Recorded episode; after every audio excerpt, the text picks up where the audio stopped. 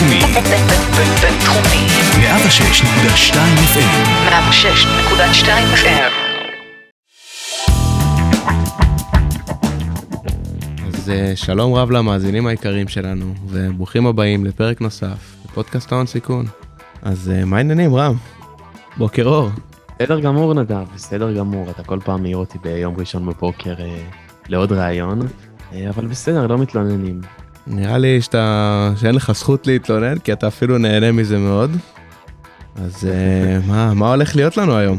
אה, אז אתה די צודק, נראה לי שהיום אני ייהנה מהפודקאסט. אה, עד היום ככה התעסקנו בכל השאלות התיאורטיות, ומה אמור להיות, ואיך התעשייה אמורה להיראות, ומה כתוב בספרים ובספרים הלא כתובים. והיום אנחנו קצת לצלול למה קורה באמת בתעשייה, איך היא התפתחה, איך היא השתנתה, מה המודלים שהיא מיישמת, מי השחקנים המרכזיים בה, אה, ונבין קצת יותר על איך נראית תעשייה בעולם, תעשייה בישראל, אה, וזהו, יאללה, בואו נתחיל. יאללה, can't wait, ג'ינגל והתחלנו. הון סיכון. הון סיכון. מאחורי הקלעים של עולם ההשקעות בסטארט-אפים. עם נדב צור ורם בן ישי. קובי סמבורסקי, שותף מייסד בקרן גלילות, שלום לך, ברוך הבא. אהלן, אהלן, שלום לכם, תודה שהזמנתם אותי ותודה שהתעוררת במיוחד אה, לכבודי, כיף גדול. כיף גדול שאתה פה קובי. אז uh, לפני שככה ממש uh, נצלול לנושאים הבוערים שעל הפרק, uh, נשמח אם uh, תוכל לספר לנו קצת על עצמך, קצת אולי על הקרן, מה אתם עושים. מעולה, אני אשתדל לספר את זה מהר, למרות שכבר אני מרגיש ככה שיש לי קורות חיים ארוכים, אבל כן, אז אני במקור תל אביבי, uh, מתכנת כזה מגיל מאוד צעיר, התגלגלתי להיות איש, uh, איש תוכנה ב-8200. Uh, עשיתי MBA גם בתל אביב, ואז ככה, החלום שלי היה להקים סטארט-אפ, לא כל כך ידעתי מה לעשות, אז בהתחלה הצטרפתי לסטארט-אפ אחר, כאחד העובדים הראשונים. פיתחנו מוצר שקראנו לו אייפון. טלפון שמתחבר לאינטרנט, אתה יודע, נשמע לכם מוזר, אבל כן, היה כזה דבר. אם תגגל, תגגלו, אולי תמצאו דברים מעניינים. בכל מקרה, את החברה הזאת מכרנו לסיסקו, ואז הקמתי חברה משלי, ולמעשה הקמתי ומכרתי שלוש חברות. בעולמות שונים, שהחברה האחרונה הייתה חברת סייבר איסופי, ואז, ואז עלה באמת הרעיון, הרעיון להקים את גלילות. אני מדבר איתכם על 2010, התחלנו להריץ את הקרן בתחילת 2011. גם התעשיית הקרנות הייתה הרבה הרבה יותר רזה, בטח בעולמות של seed, וסייבר בכלל אף אחד לא ידע מה, מה מדובר. אז אמרנו, איזה יופי, נקים קרן כזאת ייחודית שמתעסקת בעולמות של סייבר, ו... וגם השתדלנו מאוד לבוא עם גישה מאוד אחרת אה, לאיך צריך לעשות קרנות הון סיכון, אה, כשבעצם אני באתי גם קצת עם ה... בוא נגיד את האמת, גם אולי קצת עם השריטות שלי מהעולמות שהייתי יזם, הרגשתי שהקרנות לפחות של אז פחות התעסקו בלעזור ליזמים, יותר התעסקו ב... בעניינים הפנימיים שלהם. אז הרעיון היה באמת להקים קרן שהיא משולבת גם שהיא קרן מתמחה, ושבעצם מנצלת את ההתמחות הזאת בשביל באמת לעזור לחברות ולדחוף אותן קדימה, לא רק... כאנשים שיושבים בבורד, אלא אנשים שבאמת יש להם יכולות וקשרים ו... וממש תהליכים שעוזרים לדחוף את החברות קדימה.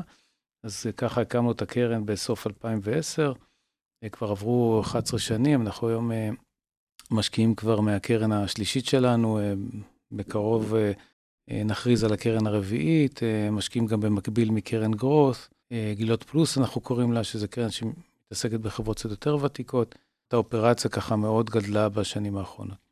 ומה הכוונה בשלבים יותר אה, מוקדמים או בשלבים יותר מאוחרים? אז אנחנו עדיין מאוד אוהבים את השלבים ההתחלתיים, אנחנו לא הולכים מאוד רחוק, אבל גלילות, בוא נגיד המקורית, זה קרן שעושה רק סיד.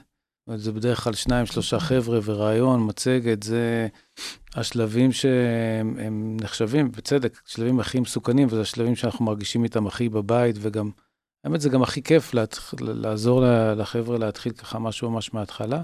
בגילות פלוס אנחנו עושים בדרך כלל שלבים של A ו-B, בוא נגיד, זאת אומרת, טאק אחד יותר אה, למעלה. אה, אז זה מה שאנחנו עושים היום. מעבר לזה כבר אנחנו משתתפים כמובן בסיבובי המשך של החברות שלנו, ובגלל זה אנחנו מגייסים קרנות יחסית גדולות כדי שנוכל ללוות את החברות הלאה, אבל בדרך כלל כבר לא מתחילים בשלבים אה, מאוחרים. זה כמובן יכול לקרות, אבל זה פחות המיקוד. טוב, אז נראה לי ש, שנתחיל ככה לצלול לשאלות שהכנו ומשם נתקדם.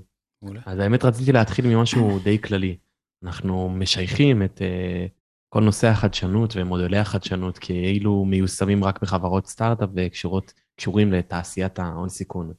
Um, אבל היום אנחנו רואים את, את המודל הזה uh, משתלט על, uh, על כל חברה ועל כל תעשייה, אז הייתי שמח קצת לקבל זווית ממך על איך אתה רואה את מודל החדשנות הזה uh, בעולם היום. כן, אני חושב שאלה מצוינת, זה אחת הנקודות שאני חושב שאנשים לא כל כך שמים לב אליהם.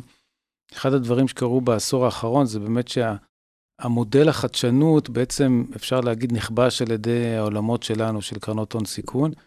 אם פעם כשאני הייתי יזם, לפני, בוא נגיד, 15 שנה או 20 שנה, אז המונח הזה, סטארט-אפ וכולי, בדרך כלל היה, והעולמות של ההשקעה של הקרנות הון סיכון היו בדרך כלל משויכים לחברות טכנולוגיה, חברות תוכנה, אולי חברות אינטרנט. זאת אומרת, לחברות שמגיעות ממקום טכנולוגי מאוד מאוד uh, משמעותי.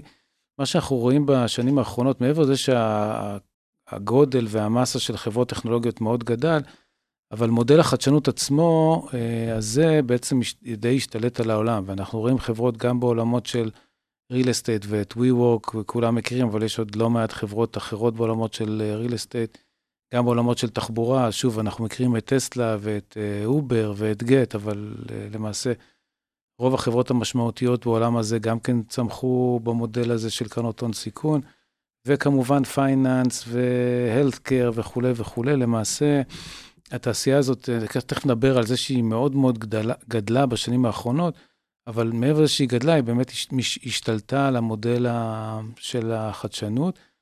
תמיד היו אומרים, Software is eating the world, התוכנה אוכלת את העולם, אז אולי כנגזרת מזה, מודל ה-VC או מודל הקרנות אה, אוכל את עולם החדשנות. והיום אם אתה רוצה להיות יזם שחושב בגדול, אני לא מדבר מישהו שרוצה להקים בית קפה פה בשכונה, אבל אם אתה רוצה לחשוב בגדול ולהקים באמת רשת בינלאומית של בתי קפה, כנראה סביר שכדאי שתלך גם כן לקרנות הון סיכון לקבל funding. וזה, אני חושב, באמת אחד השינויים הגדולים שעוזר לתעשייה הזאת להפוך להיות תעשייה הרבה הרבה יותר גדולה ממה שהייתה אי פעם. אתה חושב שזה שינוי לטובה או שינוי שיש לו השלכות גם אה, רעות אולי על, ה... על תעשיית החדשנות?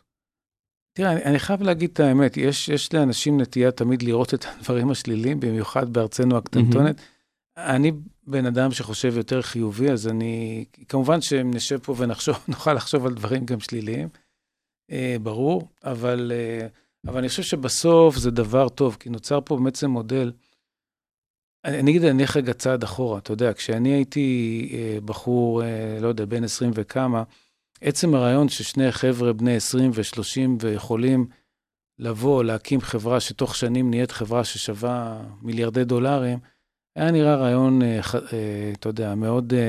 farfetched. farfetched ולא הגיוני.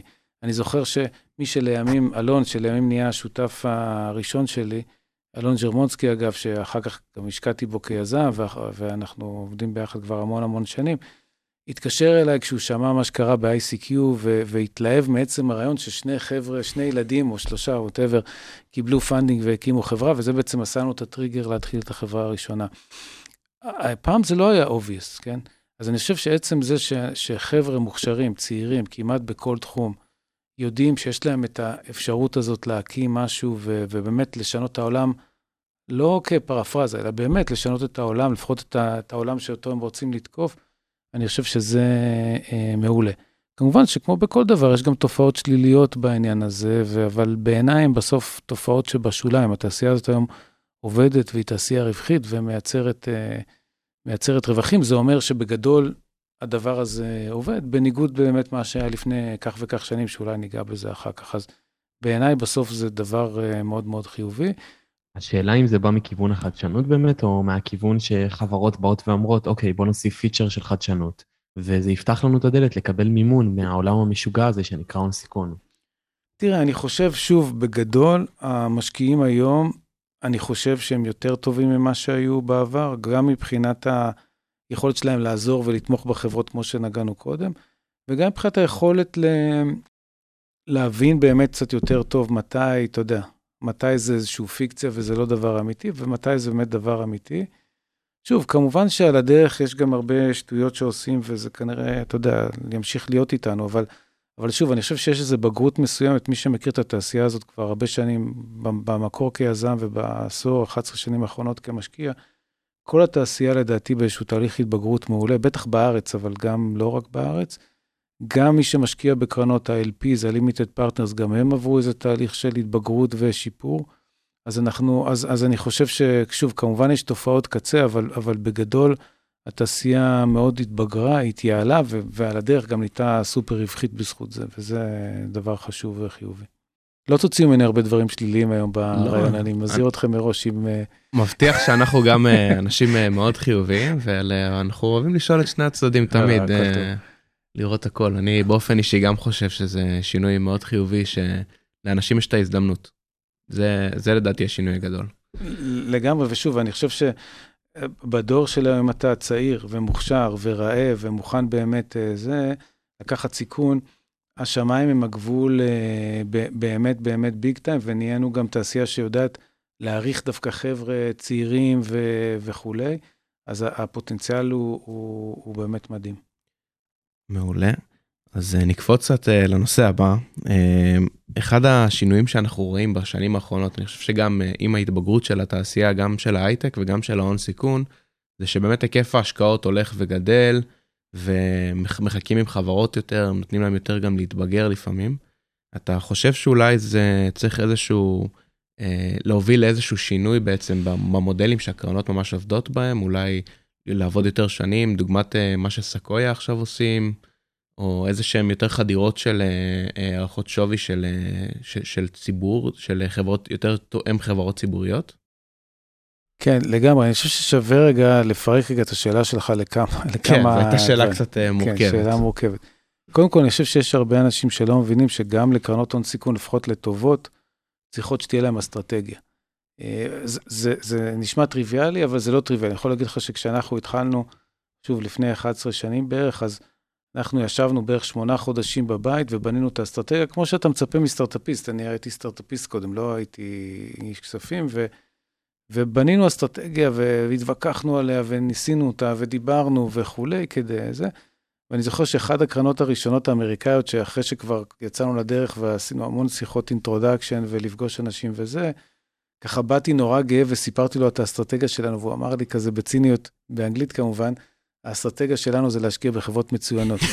זאת אומרת, קצת, היה קצת ציני לגבי העניין הזה, ואני חושב שעדיין, וזה, וזה בסדר גמור, אבל בסוף יש אלמנט אופורטוניסטי כשאתה מריץ קרן הון סיכון, ברור, אם אתה רואה חברה מדהימה, גם אם היא לא יושבת לך בדיוק על איזה מודל, אז אתה כנראה תשקיע בה וזה בסדר.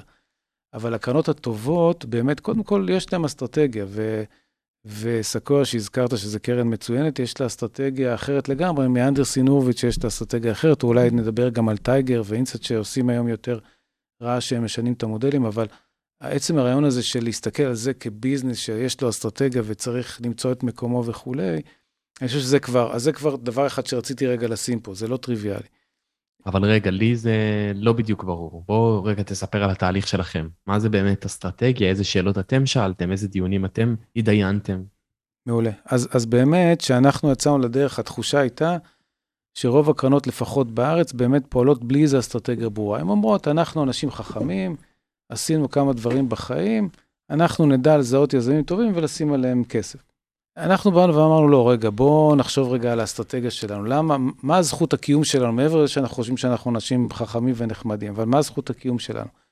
ואצלנו זה התחיל באמת ממקום של, אה, אתה יודע, כמו כל דבר בצבא, מחלקים לשלושה חלקים, כן? אז, אז איך אתה משקיע, מה אתה עושה אחרי ההשקעה, ואיך אתה, מה המודל אקזיט שלך, בסדר? אז אמרנו, בקטע של איפה משקיע, אנחנו לא רוצים להשקיע בכל דבר. אנחנו לא מאמינים בזה שאתה יכול, שמישהו... יכול להיות מספיק מוכשר בשביל להבין כל תחום בעולם. זה הרי לא יכול להיות.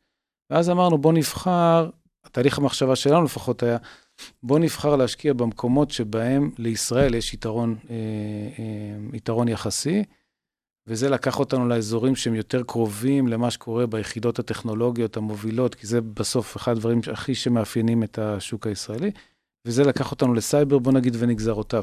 כמו מההתחלה עשינו דברים שהם לא רק אה, סייבר, אבל והיום עוד יותר הרחבנו את זה, אבל בגדול, המחשבה היא להשקיע רק במקומות שבהם לישראל יש יתרון אה, גדול. אבל- אגב, רק לישראל או גם לכם באופן אישי? וגם, בתור, נכון, אה, וגם לנו באופן אישי, וגם זה צריך להיות שוק מספיק גדול כדי שהוא יהיה מעניין, ומספיק קטן כדי שנוכל באמת לתת בו ערך. כי שוב, גם אנחנו לא חושבים שאנחנו סופרמנים ויכולים לעזור באינסוף תחומים, וככל שאתה יותר מצומצם, יש לך יותר סיכוי לעזור, כי אתה יכול לפתח יכולות ספציפיות בתחום ספציפי. זאת אומרת, המודל הזה, ואולי פה גם באים קצת הקביעות שלי כיזם, שבן אדם משקיע בך כי הוא חושב שהתחום מגניב, או כי מישהו אמר לו שהתחום מגניב, אבל הוא לא באמת מכיר אותו, אחר כך כשיהיו צרות, או אפילו שתצטרך עזרה כשיהיו דברים טובים, הוא לא באמת ידע לעזור לך. אז, אז לפחות אצלנו זה התחיל מהתמחות. אגב, אני חייב להגיד, יש גם קרנות גנריות שעושות עבודה מצוינת. אתה יכול להחליט שאתה פה גנרי, זה בסדר, אבל מהמם. זה אלמנט אחד שאנחנו בחרנו.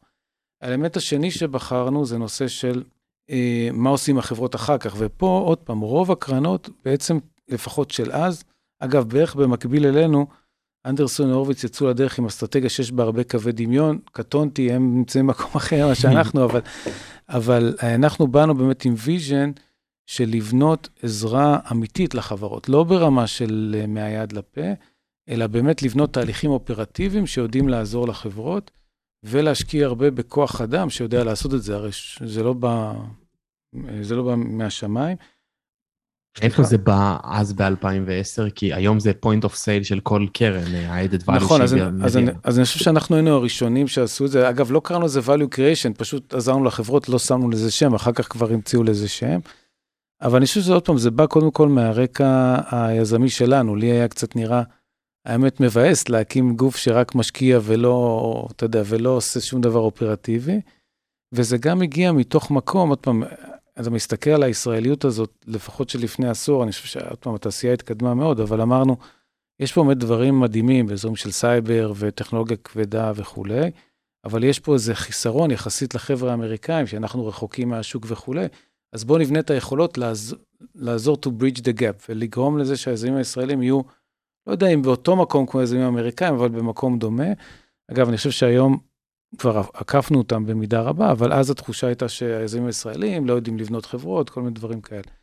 אז, אה, אז באמת, אה, אז אמרנו, אנחנו, זה חלק שניתן כחלק מהשירותים שאנחנו נותנים, ואני חושב שאחד הדברים שאפיינו אותנו בצורה אולי קיצונית אפילו מדי בשנים הראשונות, זה היה, כמעט לא שמנו דגש על התהליך של הכנסת החברות, אה, שמנו הרבה הרבה יותר דגש על מה עושים ביום שאחרי. זאת אומרת, היה פה, עם רוב הקרנות שמות את כל הדגש על ה deal flow, להביא את החברות, לגרום להם לבוא, לבחור אותם וכולי, ואחר כך לא עושות הרבה, באים לבורדים וכולי. אצלנו זה היה קצת, אה, קצת מוטה לצד השני, לא עשינו marketing בכלל, לא עשינו... זה פשוט מי שהגיע אלינו וחשבנו שהוא טוב, השקענו בו, ואז פשוט עזרנו להם המון. אבל זה באמת עזר.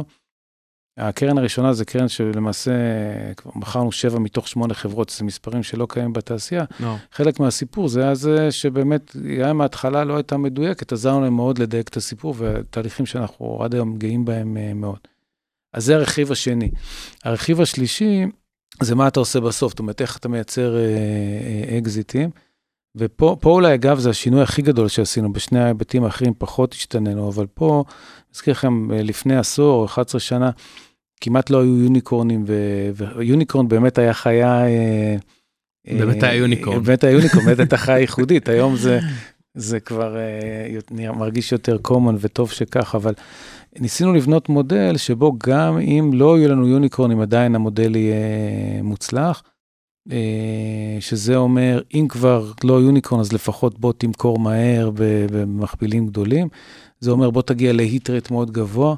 אין אצלנו כזה דבר שחברה לא כל כך הולך לה, אז אנחנו כבר, אה, טוב, אה, מפסיקים לתמוך בה וכולי, כי אנחנו אמרנו, וואלה, אנחנו רוצים להיות מצליחים אפילו אם לא היו יוניקורן, זאת אומרת, אנחנו צריכים שכל החברות תצלחנה, כן? כי הרי המודל של היוניקורנים בא ואומר, הקרנות הקלאסיות, היו אומרים, תצליח אחת מתוך עשר, וזה בסדר, כי, כי, כי היא תעשה כי כל תהיה כך פי הרבה... 30. כן. אנחנו אמרנו, רגע, אנחנו רוצים להיות במצב שגם אם זה לא יקרה, אז אנחנו נהיה בסדר. אז זה דחף אותנו למקום שהוא מאוד מאוד אליין עם היזמים. זאת אומרת, אנחנו מתאבדים על כל חברה, כי לא משנה מה, אנחנו חייבים להצליח בכל חברה. אז, לא דחף אתכם גם לא לקחת סיכון? אז אני חושב שבדיעבד, תראה, זה אחד הדברים שבאמת שינינו מאוד בקרנות הבאות, כי, כי בעיקר כי אתה רואה שבאמת השוק השתנה, ויש היום, אפשר היום להקים יוניקורנים, ועכשיו אנחנו במקום של לקחת באמת יותר סיכון וכולי, אבל כן, אני חושב שבמידה מסוימת יכול להיות שזה לקח אותנו לקחת פחות סיכון. זאת אומרת, את החברות המשוגעות שיש להן איזה מין חלום, אתה יודע, מאוד גדול, אבל גם מאוד מסוכן, אז אולי, אולי אה, פחות מתאים, והיום אנחנו לגמרי שם.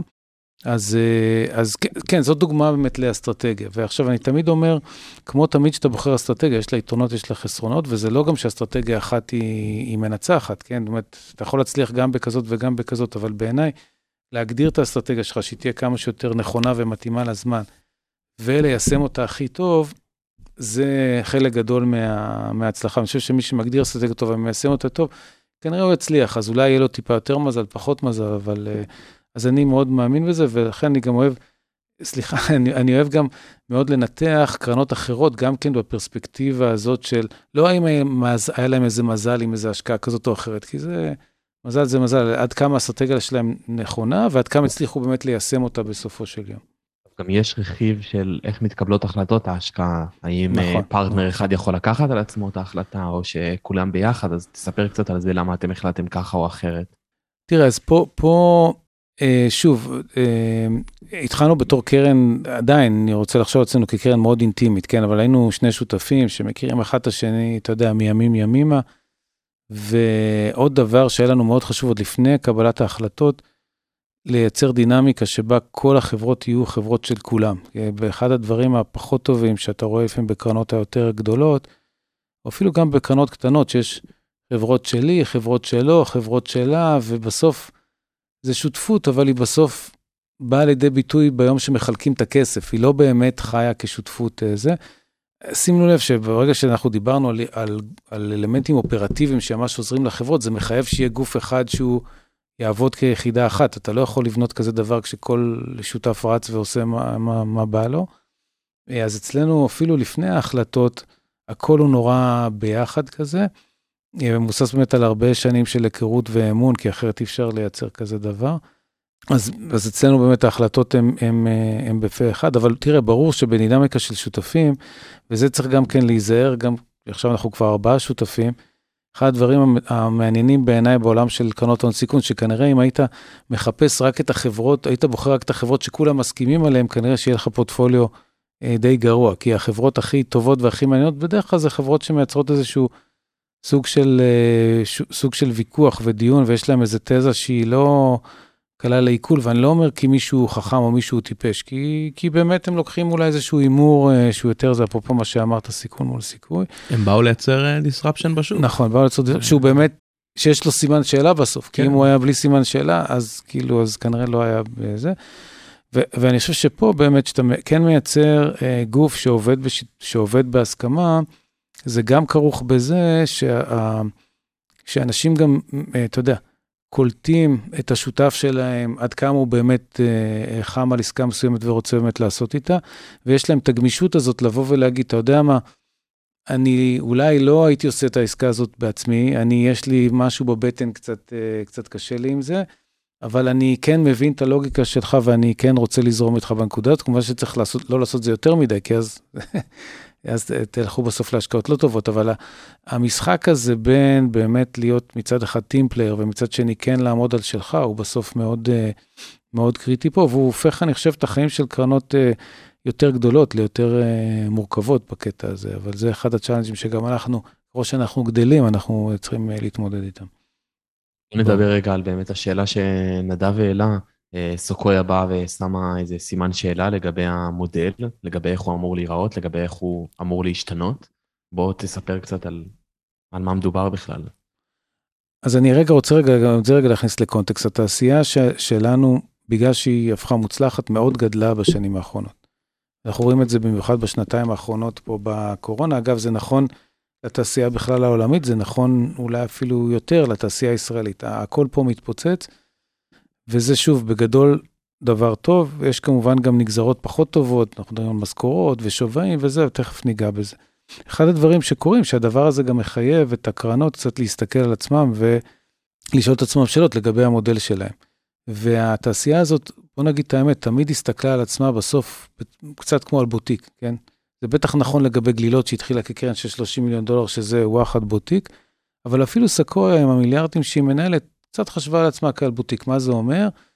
זה אומר שיש לך, אתה יודע, שמגייסים קרנות כל ארבע שנים, לא בקצב יותר גבוה, זה אומר שכל חברה בודקים לעומק, כל חברה עכשיו לוקחים את הזמן לבדוק, אנחנו קרן רצינית, אנחנו צריכים לבדוק אותה במשך חודש, חודשיים וכולי. על כל חברה בטח משמעותית, שמים עכשיו איזה שותף שיש לו המון שנות ניסיון, שהוא יושב ועושה קואוצ'ינג וכולי וכולי. כל הדברים האלה יצרו תעשייה בגלל שהיא, שהיא בוטיקית והיא זזה בקצב מסוים שהוא יחסית איטי, והיא יודעת לנהל כמות מסוימת של כסף שהיא מוגבלת. אחד הדברים שקרו בשנים האחרונות, וזה דווקא סקויה היא לא החוד החנית, דווקא גופים כמו טייגר ואינסייט הם, הם יותר אה, אולי הם, אה, הם בולטים פה, הם הלכו והביאו כל מיני כלים ושיטות עבודה מהעולם של, ה, מהעולם של ה public markets בכלל. זה חבר'ה שבגדול הגיעו מה public markets, והביאו את כלי העבודה שלהם לעולם הזה של היחסית קטן והבוטיקי של קרנות הון סיכון, והם התחילו לעשות קרנות הון סיכון ב scale. אה, עם היתרונות שיש לזה והחסרונות, אני חושב שזה אולי אחד הדברים שככה חייב את, את סקויה להשתנות. אז מה הם בעצם עשו? הם עושים בעצם שני דברים. אחד, הם אומרים, חבר'ה, למה בעצם אנחנו כקרן הון סיכון צריכים לעזוב כשהחברה נהיית ציבורית? יש המון value שאפשר להמשיך לעשות גם אחר כך, ובאמת אתה רואה את ה... סקויה זה קרן מצוינת, שאתה יודע, שגיבתה את החברות הכי גדולות בעולם, וגם החברות האלה, הגוגלים והפייסבוקים וכולי, יצרו עוד המון ערך אחרי שהם יצאו public, אז למה אני צריך לצאת כשהם יוצאות public? כן, אה, הם כמובן... היום אתה צריך לברוח לפני שהן יוצאות public. כאמירה, זו אמירה נכונה, באמת זה, זה, זה באמת יש בזה משהו מאוד מלאכותי. אז זו אמירה אחת. עכשיו, זה, תבינו, רק זה כשלעצמו, זה כבר סוג של, לא רוצה להגיד פצצות אטום, כי עוד פעם, פצצות אטום זה, זה, זה משהו שלילי, אבל זה שינוי, אה, זה שינוי טקטוני, כי עוד פעם, קרנות הון סיכון, בגדול היה איזו נגזרת מאוד קטנה של קרנות cross, cross over, שהן היו באמת נכנסות רגע לפני הנפקה וממשיכות גם אחרי. אבל רוב הקרנות בסוף היו private equity, כשמו כן, הוא משחקים כן. את המשחק עד שאתה ציבורי.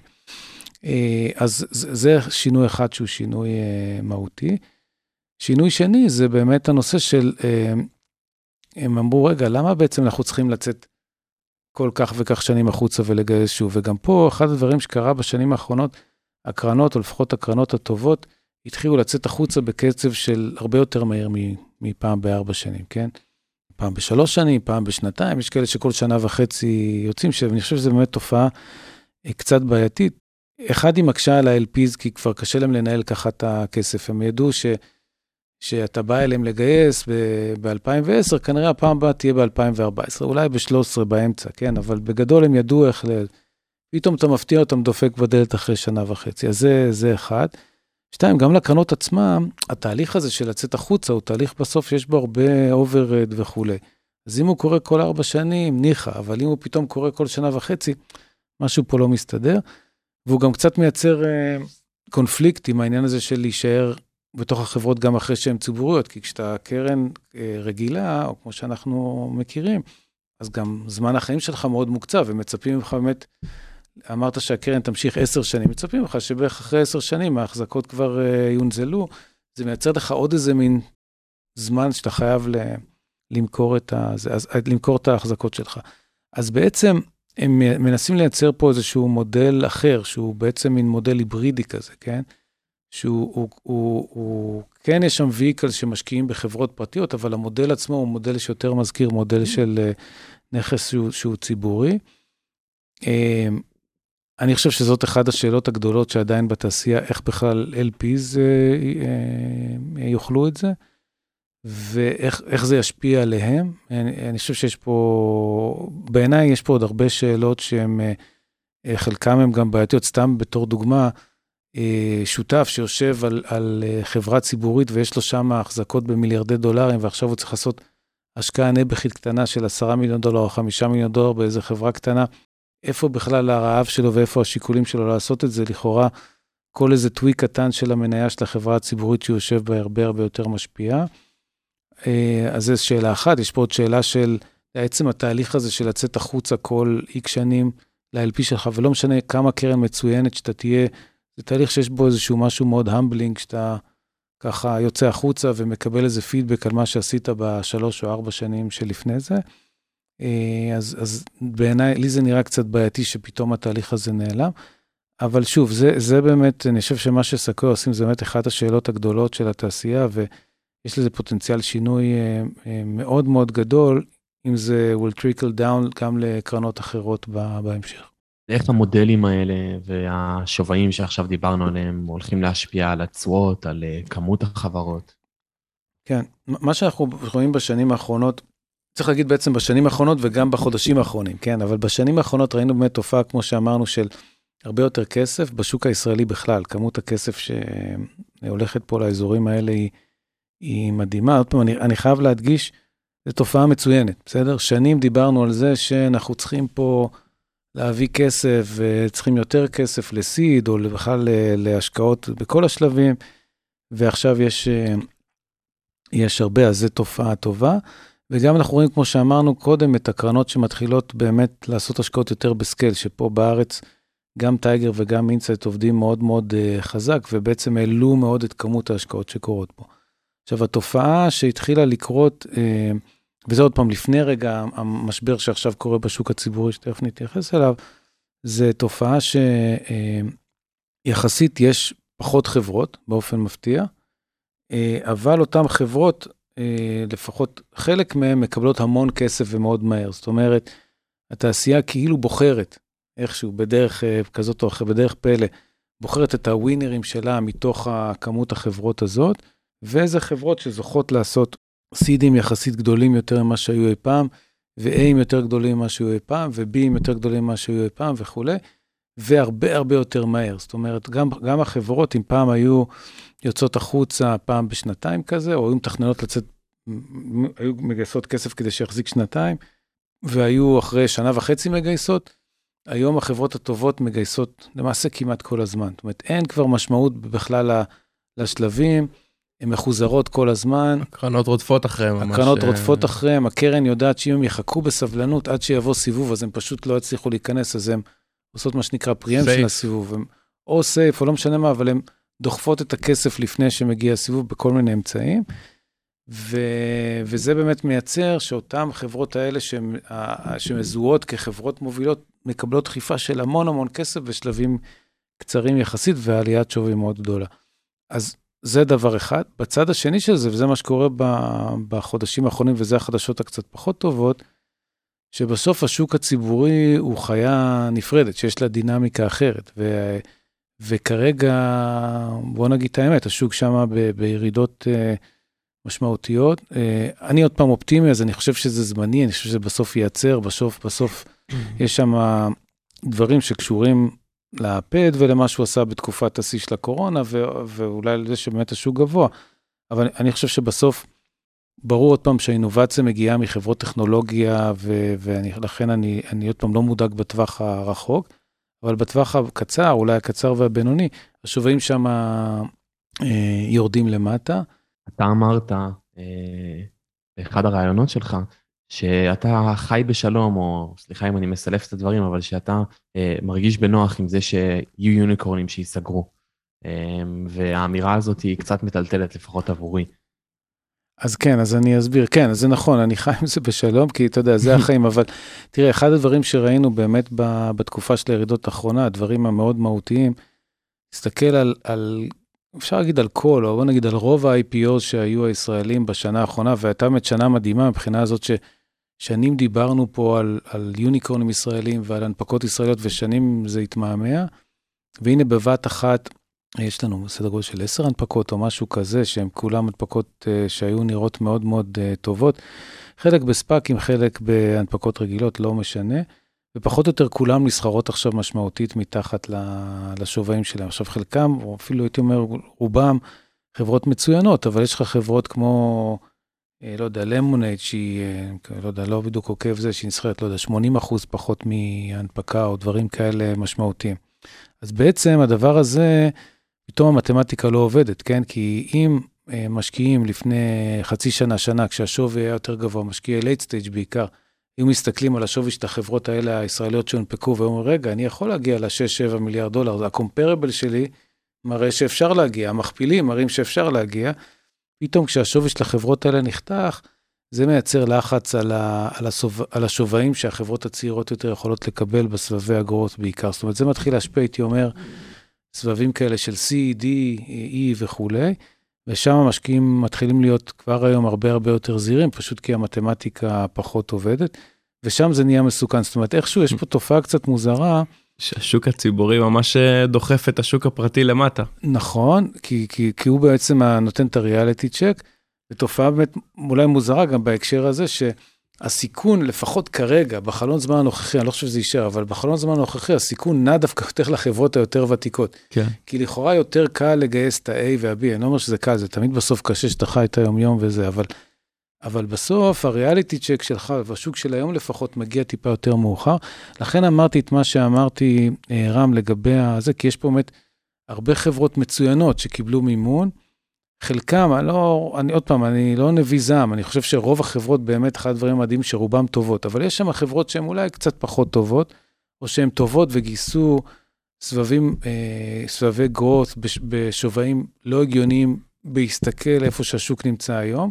אגב, גם... ולחברות האלה יהיה קשה, סליחה, ואולי חלקם גם ייסגרו, וזה חלק מהחיים. אגב, גם חברה שנסחרה בעשרה מיליארד דולר והיום נסחרת בארבעה מיליארד דולר, זה לא משהו נורא ואומר שהיא תיסגר גם. נכון, זה לא אומר שהיא תיסגר וזה לא משהו נורא, אבל אתה כן צריך להבין שאם יש שם כמות נכבדת של משקיעים שהפסידו הרבה כסף, או 60 אחוז כן. מכספם, כמו שאתה זה, זה משהו שמייצר vibe אה, מאוד מאוד אה, שלילי וכן יכול אה, לגרום לנזקים גדולים. שוב, אחד הדברים גם שלמדתי עוד כ- כיזם, ברור שכשאתה מסתכל אחורה ואתה אומר, אני שווה 4 מיליארד דולר ולפני חמש שנים לא הייתי שווה כלום, אז זו תחושה של גאווה וכולי. אבל המשקיעים, לפחות רובם, מסתכלים בפרספקטיבה של רבעון לרבעון. אה, ואם הם כן. עכשיו הלכו לבוסים שלהם, או, או למשקיעים שלהם, ווטאבר, ודיווחו על, על הפסדים של 60 אה, אחוז, זה לא כיף לאף אחד, בטח אם הוא נכנס בשווי הגבוה ואז ההפסד הזה, אבל גם אם הוא נכנס כמה שנים קודם, אבל הוא כבר, אתה יודע, הכיר ברווחים אה, כן. שהיו קודם, ועכשיו הוא מכיר בהפסדים, זה לא מצב טוב להיות בו. מתחילה הרבה פעמים דינמיקה שלילית, יש גם כל מיני, אתה יודע, תופעות אחרות שיכולות uh, לצוץ. בשוק של היום גם עובדים יכולים, העובדים מתחיל, יכולים להתחיל לעבוד, כי בסוף זה שוק היום שהוא, כמו שאמרנו, מאוד קשה להשיג עובדים, אז זה לא דבר טוב לרדת ב-60-70 אחוז, לא, לא, משנה, לא, משנה, לא משנה גם אם בסוף אתה, אתה נוחת על 3-4 מיליארד דולר, אבל נכון שאתה יודע, תמיד אחד הדברים שאני תמיד אומר ליזמים, בגלל זה אני לא, זה, לא מודאג מאוד, בסוף כשאתה מקים חברה, אתה מקים חברה לאורך זמן, הקשיים יבואו. אז, אה, אז בשוק של היום יכול להיות שהקשיים הם פחות בהתחלה, הם יותר בהמשך וכולי, אבל בסדר, צריך לדעת, יזם טוב צריך לדעת להתמודד עם זה. אפרופו יזם טוב, אז אה, משקיע הון סיכון טוב. אמ, איך הוא צריך ללמוד את התעשייה, איזה מקורות ידע אתה יכול אה, להמליץ, כתב מסוים, בלוג מסוים, עיתון מסוים, איך אנחנו יכולים להתעדכן ולשפר את עצמנו? אז אני, אני אוהב אה, לשמוע פודקאסטים, אז בגלל זה גם נורא שמחתי אגב לבוא לפה, כי זה, כשאני יוצא לרוץ אני תמיד uh, שומע פודקאסטים מעניינים, אז גם את, יש את הפודקאסט של החבר'ה של מאנדיי, שנקרא סטארט-אפ פור סטארט-אפ, שאני חושב שהוא מאוד מעניין. עוד פעם, הוא פחות אולי לאנשי הון סיכון, אבל אותי יותר מעניין המכניקה של סטארט-אפים ואיך אני יכול לעזור שם. והם מדברים באמת המון על איך נכון לבנות סטארט-אפ בכל הזוויות שלו, בצורה מאוד פתוחה ו- ועניינית. אה, גם לגיא קצוביץ' ולטומי ברב יש כמובן את הסטארט-אפ של, את הפודקאסט שלהם שהוא פודקאסט מאוד מעניין, וגם לנבות ואביב ב... איך זה נקרא? 30 דקות או פחות. יש כמה פודקאסטים מאוד טובים ב, בעולמות האלה. אה, בעניינים של ספרות גם, אני תמיד אוהב לקרוא ספרים שהם יותר של יזמים או על יזמים, אז יש את הספר על אמזון שנקרא The Everything Store, אה, הספר על... על אה, אילון מאסק, אני כבר זוכר את השם שלו, אבל אני מאוד אוהב ספרים מהסוג הזה, שפחות באמת מדברים אולי על תעשיית ההון סיכון, או יותר מדברים על היזמים בפרספקטיבה של, אה, של יזם. אז לא יודע אם עזרתי בנקודה. פודקאסטים, ספרים ולרוץ מוקדם בבוקר. דווקא מאוחר, מוקדם, מוקדם פחות זה אני, אבל כן. בדרך כלל בערב. אתם עושים ארלי חשבתי. לא, לא אני, אני לא מאלה, לצערי. אה, אז uh, אנחנו כבר uh, ממש uh, מתקרבים לסוף הפרק שלנו, והיה ממש מעניין. אז לשאלה החוזרת שלנו, מה אתה יודע שהוא אמת, ומעטים מסכימים איתך עליו. וואו, שאלה טובה. אני, אני הולך כאילו to double down על, על התדמית של האופטימיסט, אבל אני באמת חושב ש... אני, אני, אני, אני רגע, לא רק אופטימיסט, אני אפילו ציוני, שזה כמעט אה, מילים גסות, אבל, אבל אני חושב שאנחנו עוד פעם כישראלים נוטים אה, מאוד לרדת על עצמנו ולהסביר אחד לשני איפה אנחנו לא טובים וכולי.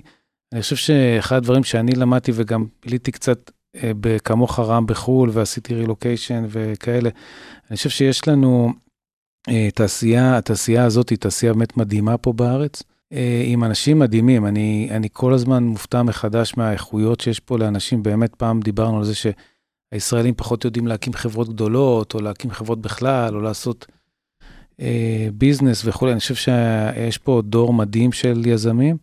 ואני חושב שבניגוד למה שחושבים, גם ישראלים מאוד אוהבים לעזור לישראלים, יש פה אקו סיסטם שעוזר יותר מבכל מקום אחר בעולם. ת, תלך ב... בביי אריה, תבקש כן. עזרה מאנשים, אם זה לא עושה להם כלום, הם לא יעזרו לך. פה אנשים עוזרים באוטומט, ואני בגלל זה מאוד מאוד אופטימי. אני יודע עוד פעם שתמיד אנשים מחפשים, במיוחד עכשיו, יש קצת משבר וכולי, כולם מדברים, קטסטרופות, וכשהשוק למעלה אומרים, המשכורות גבוהות מדי, תמיד מחפשים את ה... אין כוח אדם, תמיד מחפשים את הדבר השלילי, אבל אני חושב שהתעשייה פה הוכיחה שהיא מאוד מאוד אג'ילית, מאוד מאוד מגוונת, מאוד לומדת ומאוד עוזרת אחד לשני, ולכן אני סופר אופטימי ותמיד, אני אומר, התחלתי להגיד לאנשים, אל תקשיבו אף פעם לאנשים שמרנים, כי בסוף אנשים שמרנים תמיד, אתה יודע, מורידים אותך ומסבירים לך למה זה לא יעבוד וכולי, ולפחות ההיסטוריה שלי הראתה לי שגם גם בתקופות הכי קשות, והסטארט-אפ הראשון שלי היה בתקופה של המשבר הגדול של התמוטטות הבועה וכולי, אבל בסוף אני חושב שבאמת הרוח הישראלית הזאת היא, היא מנצחת ואנחנו נמצאים במקום מעולה, אז אני סופר אופטימי לגבי, לגבי העתיד.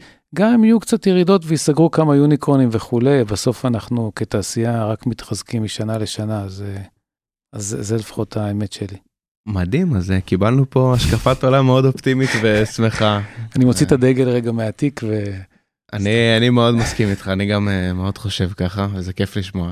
ומעולה. ולי באופן אישי היה שווה להתעורר מוקדם בבוקר, היה שיחה מרתקת, ותודה לך קובי. מעולה, תודה לכם, היה כיף, ולך לרוץ אולי, אה, רם, אם כבר קמת כל כך מוקדם. אני אנסה. תודה, חבר'ה. הון סיכון, מאחורי הקלעים של עולם ההשקעות בסטארט-אפים, עם נדב צור ורם בן ישי.